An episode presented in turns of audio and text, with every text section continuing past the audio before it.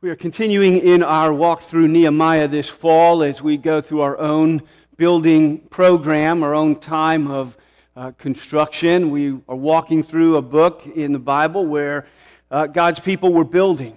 And there is a lot of wisdom and insight and encouragement to be had as we learn from their experience and apply it to our own. This morning, I want to talk about spiritual warfare. Uh, spiritual warfare, it's something that in many ways we talk about and think about, but uh, in other ways we seem oblivious to. Sometimes I'm surprised in, in my own life and in the relationships and, and in things that I see going on in, in the life of the church and in relationships in, in and around us, how often we fail to see the spiritual dimension of what is going on. There is a spirit, the scripture says, that we are to guard uh, that, that the Spirit of Christ, that the Holy Spirit is a spirit of unity, and we are to preserve the unity of the Spirit through the bonds of faith. And uh, Scripture gives us so many instructions of how to do that in humility and faithfulness and forgiveness. And then there is a spirit that tends toward bitterness and disunity and division and hurt. And they are not the same spirit. But so often in our relationships, we find things going on in our hearts and we find stuff going on, and, and we just, right up against it, we just fight and fail to see a spiritual dimension that we have an enemy. We're in Nehemiah chapter 4, verses 1 to 9. As the project gets underway, we see opposition arise verses 1 to 9 in Nehemiah 4, we read this the word of our Lord. And now, when Sanballat heard that we were building the wall, he was angry. And he was greatly enraged, and he jeered at the Jews. And he said in the presence of his brothers and of the army of Samaria, What are these feeble Jews doing? Will they restore it for themselves? Will they sacrifice? Will they finish up in a day? Will they revive the stones out of the heaps of rubbish and burn ones at that? Tobiah the Ammonite, who was beside him, and he said, Yes, what are they building? If a fox goes up on it, it will break down their stone wall. Hear, O our God, for we are despised turn back their taunt on their own heads and give them up to be plundered in a land where they are captives. Do not cover their guilt and let not their sin be blotted out from your sight, for they have provoked you to anger in the presence of the builders. And so we built the wall. And the wall was joined together and rose to half its height, for the people had a mind to work but when Sanballat and Tobiah and the Arabs and the Ammonites and the Ashdodites heard of the repairing of the walls of Jerusalem and that it was going forward and that the breaches were beginning to be closed, they were angry. And they all plotted together to come and fight against Jerusalem and to cause confusion in it. And we prayed to our God and we set a guard as protection against them day and night. Father in heaven, we thank you for your word that is living and true, sharper than any double edged sword, dividing soul and spirit, bone and marrow. Here you have spoken, and here you speak. Speak to us now. Awaken us from our slumber. Remind us that we are at war that we might be vigilant to pray and to watch, even as you counseled your disciples in the garden and in your church through the ages, that we would watch and pray and fight the good fight of faith. In Jesus' name we pray. Amen. James Boice says that opposition is almost always caused by success and not by failure when things start to go forward, particularly as we think in spiritual terms, when a church begins to grow or a church begins to get serious about the gospel and about ministry, when a church begins to step out in service to their Lord, there is an enemy an opposition that will rise. Opposition can be a good thing in the sense that it can be a sign that God is at work, that God is doing something, that God is using you. Because the reality is, as followers of Christ, we have an enemy who resists Christ's kingdom. Jesus said he will, he will build his church even up against the gates of hell. In other words, it, there, is a, there is an opposition, a warfare that goes on.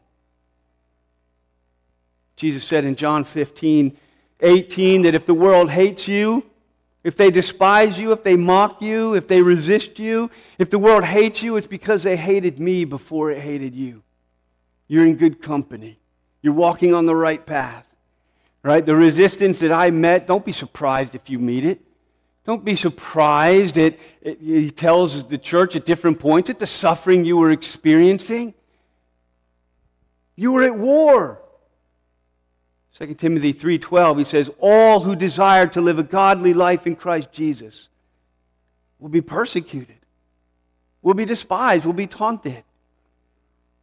Will find themselves opposed. Often the lack of conflict can mean that we're not doing anything of consequence. That if the enemy finds it the right thing to do to ignore us.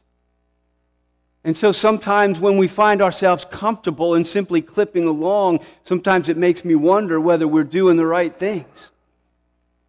Because the enemy doesn't seem to be too concerned about us.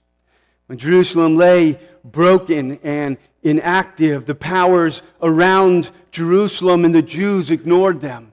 They were unconcerned with them. They didn't give them a thought. But in Nehemiah 2:10, back if you remember a number of weeks ago, we read that when Sanballat the Horite, Horonite and Tobiah the Ammonite, the servant, heard this, that someone had come, it said that it displeased them greatly. It was the beginning of their anger, that someone had come to seek the welfare of the people of Israel.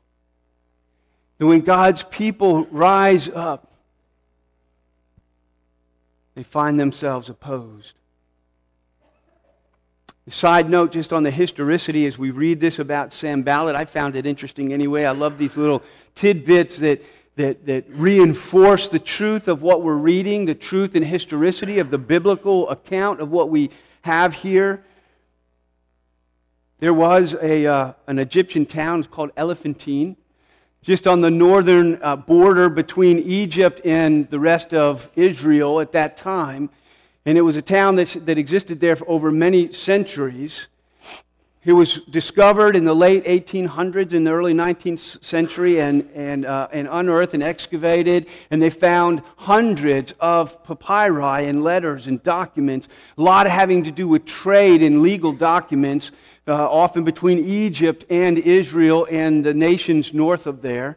And in the midst of the letters, they found one in the, dating from the 5th century BC. That's 2,500 years ago. At the time this is taking place and being written, they find a papyri, extra biblical, secular source in a town between there that mentions Sanballat. It writes in this elephantine papyri, we have also set forth the whole matter in a letter in our name to Delaiah and Shelemiah, the sons of Sanballat, who is the governor of Samaria, exactly as the text tells us. The historicity of the scripture is important. And we see that the Samaritan and the Jews already are rivals, right? This is a rivalry. This is taking place in the 5th century BC uh, in the late four, in the early 400s. And we see there's already a rivalry, that, that this period in the history of the, of the Jews and Samaria both uh, reveals their rivalry, but also helps to cement it in history. This animosity that is growing between them. You know, and remember probably that it started when the kingdom divided. You had the north, you had one kingdom under, under Saul and David and his son Solomon, but under Rehoboam, under the fourth king of Israel, uh, there was something of a civil war, and the kingdom divided into the northern kingdom of Israel and the southern kingdom of Judah. And a rivalry began. In fact, they were often God's people in these two segments were often at war. And because Jerusalem was in the southern kingdom, the northern kingdom began to set up places of worship to rival the temple, which is against the scripture. And we see just the, the, the division that begins to take place and the rivalry, even in the place of worship.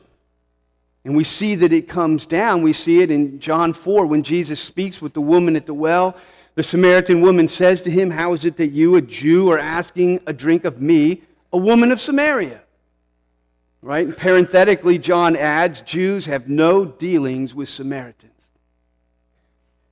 They have no, you know, and the conversation goes about whether we'll worship on this mountain or in Jerusalem. Jesus says neither one. that, that worship will pass away, whether worship here on this mountain in Samaria or in Jerusalem, which is where the Jews would say it was. And Jesus said the day is coming where it will be neither. We'll be worshiping here in Hixson. But we see this animosity deeply set, and here as it fans to flame in the hearts of the Samaritans and the Syrians and the Israelites. Sanballat wanted to protect the prominence and the prosperity of Samaria. They stand now as a strong city and as a strong part of that area and all the trade. And you know why that piece of of real estate was conquered so many times by so many uh, nations, whether it was the Assyrians, the Babylonians, the Persians, the Greeks, the Rome. It is, it is the literal land route between Europe and parts of Asia, Persia, and Babylon. It is the there's a desert in between. It's the, it's the trade route into Egypt and all of the south. Sanballat and his little nation now stand in the midst of that, prospering in the middle of it. And if Jerusalem is revived to their south, closer to Egypt, they will lose their prominence politically and economically. It will cost them. And so they want to keep Jerusalem weak and broken. So in verse 1, he hears about, again, the Israelite plan to rebuild. He heard that they were building the wall, and he's angry and he's greatly enraged. The enemy is always angry and greatly enraged. He's been enraged for millennia now. And Sanballat jeers against the Jews, and it says, in the presence of his brothers and the army of Samaria, it's a very public thing. What are these feeble Jews doing? And he begins to mock them in various ways. And then we hear Tobiah jump in. Yeah, what are they building? You know, if a small animal jumps on it, it's going to fall over. They can't rebuild the walls. Who they, you know, that's a huge job. You know, if you think about the walls, I've said this before, but I don't know, there's a brick facade on the other side of this, this thing, and you got to think of the wall that they're building almost as tall as that brick facade is like 20 feet high, and at the base it needs to be, you know, two and a half or three feet wide in order to support that kind of height. It's a huge task. And they mock their efforts to, to do it. And so he gives the content of all their jeering and it's funny, I think you know, Tobiah comes across as side of kind of a sidekick. It says he's a servant in different ways. And, you know, Sanballat gives his jeer and his list of taunts, and you know, Tobiah's like, yeah, you know, even if a fox jumps on it, it's going to fall over. They are weak, and they are weak. The people are feeble. Jerusalem is not well populated. They have suffered greatly. So, how does God's people answer? In the midst of this kind of thing, they just begin to get some hope. They just begin to, to start to restore their future and their fortunes. They just begin to move in the right direction, and the enemy begins to angrily enrage, jeer, and oppose and come against them and to mock them. And the answer of God's people is in verses 4 and 5. Hear, O our God. How do God's people answer? They give it just as they got it. They return evil with evil the way you and I do when we get it and we want to give it right back. You're going to talk to me like that? I'll talk to you like this. You're going to be like that? I'll show you how it is. Right? We give, we like to do that kind of a thing. We like to return what we get. We like to rise up. We are defensive and justified because they started it. but they don't. There's not a word to their enemies. But there are words to God. Right? Their hearts do ache under it. There, there is, it does affect them. They are hurt and they, but they cry out to God. They pray. They say, God, you handle them. They're your enemies. And we are weak and it is broken down and, and we, we can't do it. Only you can do it.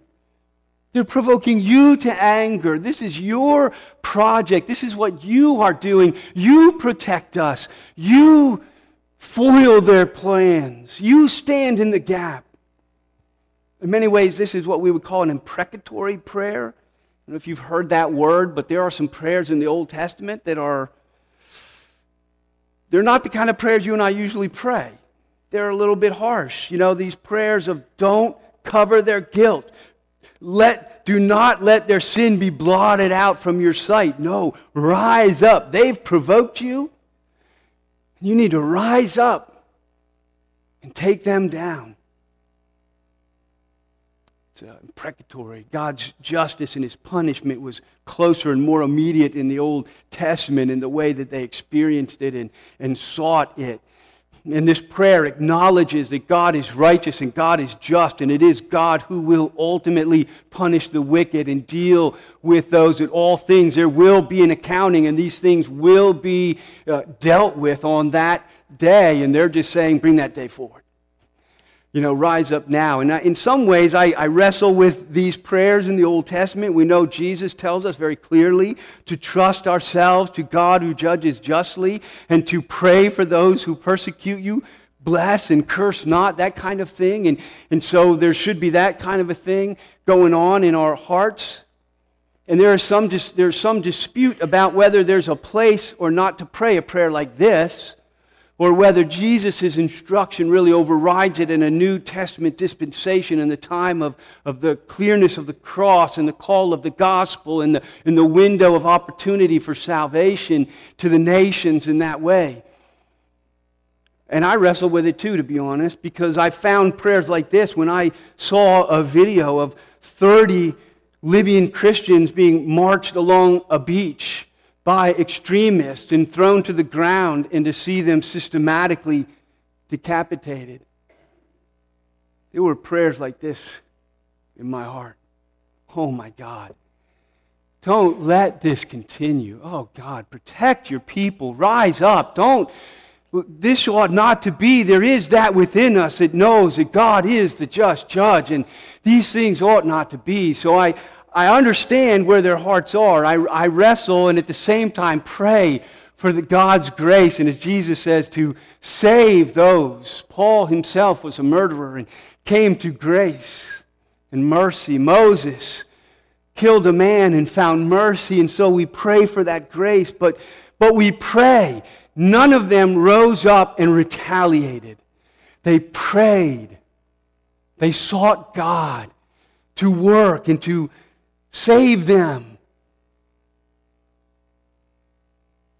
And then it says, what else did they do? They prayed, and in verse 6, and so we built the wall. And I kind of love that. I don't know, that's those ball, you know, just you know, matter of fact. And so we built the wall. I know they were, you know, against us and, you know, the, the powers that be, and they are the powers that be. He's the governor of the strongest region in the area, and he is enraged against them. And it says, we prayed that God would protect us, and we went on with the work. Onward and forward. Prayed that God would take care of his business. And we rose up to take care of our business. We see this it's uh, powerfully in the scripture again and again.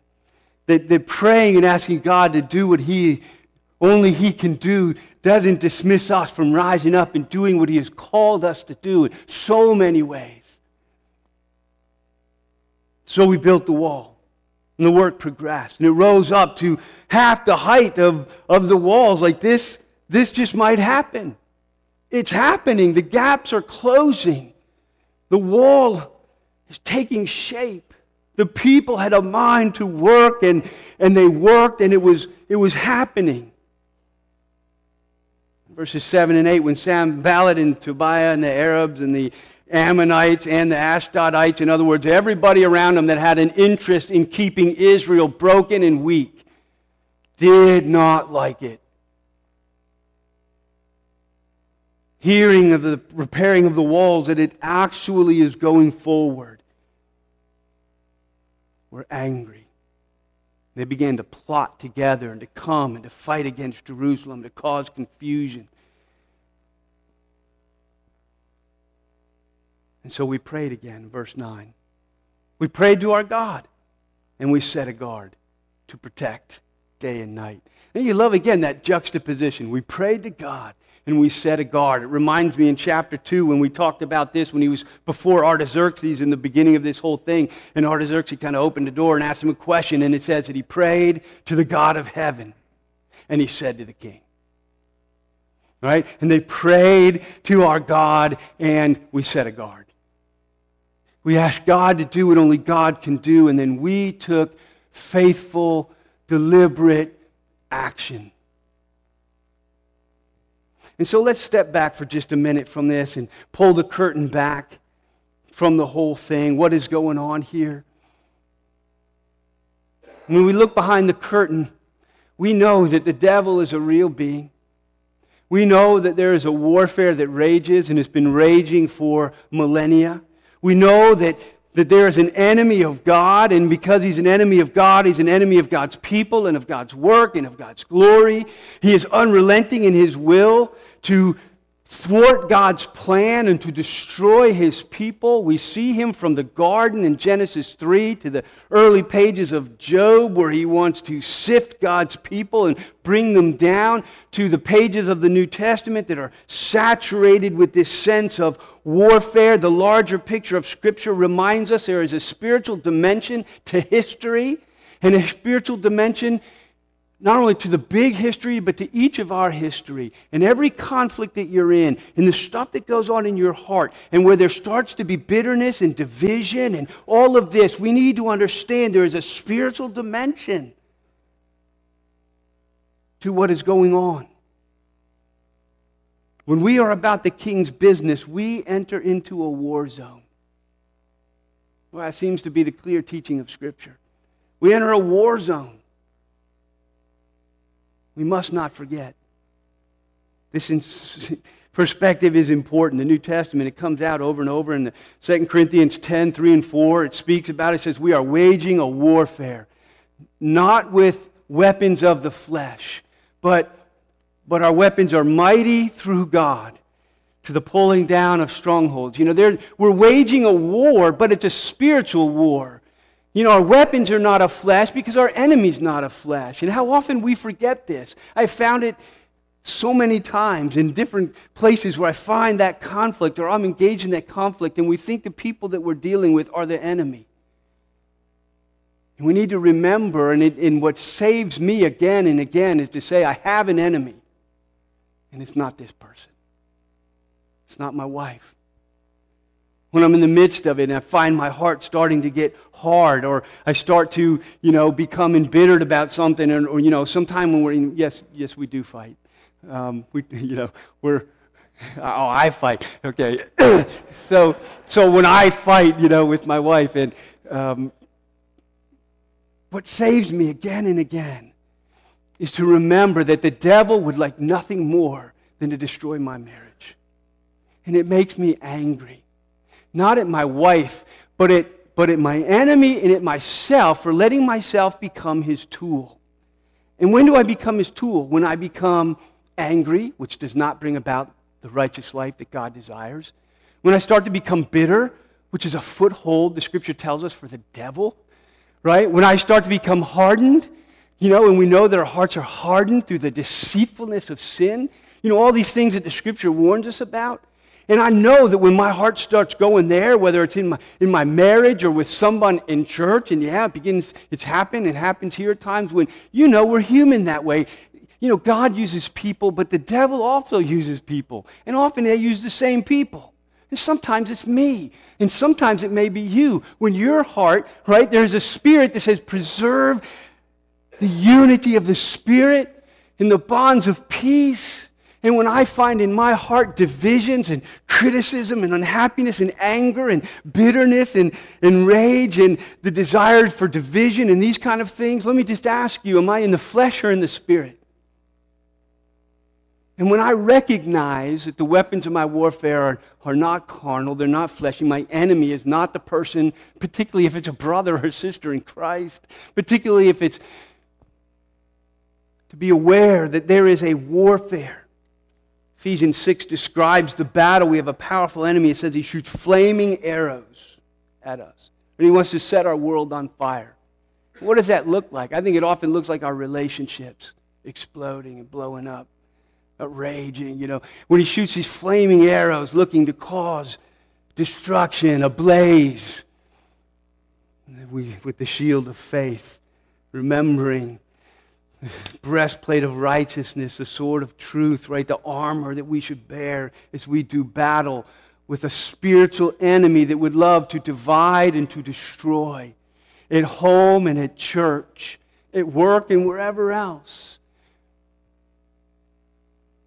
First Peter says, Your adversary, the devil's prowling around like a roaring lion, seeking whom he may devour. Well, who gets devoured? What does it look like? You're not going to be physically eaten, but when your heart, when your mind becomes enraged and engaged in all that stuff that the scripture says to put off, right? All your anger and your bitterness and your jealousy and your, you know, to put off all these things. You know, when has this enemy devoured us? When those things have devoured our heart and our mind. And those are the things when we're in the flesh and and in that sense being used of an enemy rather than in the spirit and being full of the fruits of love and peace and patience and kindness and goodness and gentleness.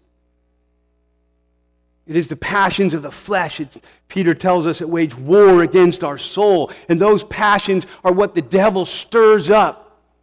Right? The devil stirs them up to wage war against our soul and the church. The only way he can get us I mean, there are times we have external enemies, don't get me wrong, governments and organizations that will come against, and, and we, we are wrestling some of those things and the freedom of religion. But understand this most churches that fall, fall from the inside. Most marriages that fall, fall from the inside because the enemy got a foothold. He devoured a heart. And it turned the mind into, you know, where it's not, you know, it's by the renewing of our minds in what way? And all the putting off of all those things and following Jesus.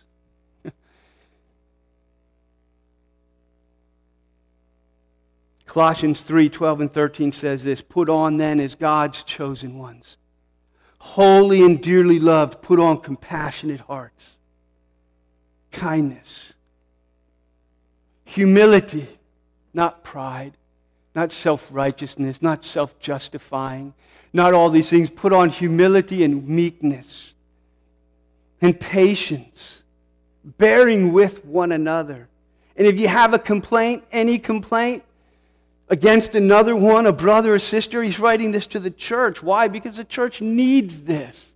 The, teach, the church needs to know that, that we will have these things.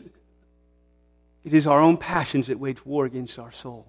And so we have to be, we have to watch and pray. And we have to, if, if we obeyed and followed this one scripture which describes Christ, it would save our marriage. It would save our relationships. It would save our churches. If we would forgive, even as the Lord has forgiven us, and set us free from wrath. Oh, my friends, I know it's a serious topic. You know, but spiritual warfare is real.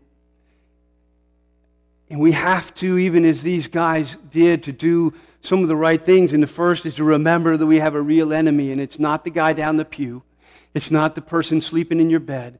You know, it's not all those people where we like to fix those emotions stirred up by the enemy that destroy. We have to remember and to know there is a warfare, and we're in the midst of it. And so to do what they did, and just briefly, which was this when the, ang- the, enemy is angry and enraged and is opposing and plotting and fighting against us, I think sometimes we see it in the amount of sickness that we encounter and suffering and marriages that are struggling. The enemy gets a foothold. That we do a few things, and number one is to pray. That's what they did. They didn't strike out against their enemy. They didn't curse them. They didn't strike back. They didn't get evil for evil. They prayed. They sought God to do what God, the God to do His business so that we could do our business, to seek and plead for that favor and protection and that unity, and to make me that person that Colossians describes and the New Testament describes, and to save me by reminding me that when anything else is owning my mind and my heart, that is not of the Lord, and I need to recognize the foothold of the enemy to find freedom, to continue the work to take courage, is verse 6. So we built the wall, we pressed on. We prayed and we pressed on. But in verse 9, it also says, as the, as the danger became more real, it says, We prayed to our God and we set a guard of protection. That would be my encouragement to you as we continue not only in this process, but in the months and the years ahead. It's a reality that we don't ever graduate from. We're at war. There's an enemy that says that he constantly prowls and he wants to destroy your relationships because that destroys everything else. To remember and to set a guard in our own hearts that no root of bitterness, which is a foothold of the devil, would take root. That we would watch and guard our hearts for that critical, judgmental stuff that goes on, and we play that tape versus the the tapes of grace and mercy that, that are called to renew our minds in. The devil plots to destroy the new Jerusalem. And we are that new Jerusalem. And he wants to destroy the church, he wants to destroy our church. So we must pray and work and set a watch on our hearts. Pray with me. Father in heaven, we thank you that your word is true and living and that you show us the truth and you reveal to us the world of a spirit and the spiritual dimension to things that we are often blind to. And Father, help us. Come near this morning and take the blinders away and fill us with your spirit and renew us by your grace and, and renew in us a desire to be instruments of your mercy, instruments of unity and, and grace, instruments of your kingdom and its advance, that we might enter into the building and that we would not be part of the problem Oh, awaken us to the schemes of the enemy and let us see he is our enemy. The weapons of our warfare are not carnal.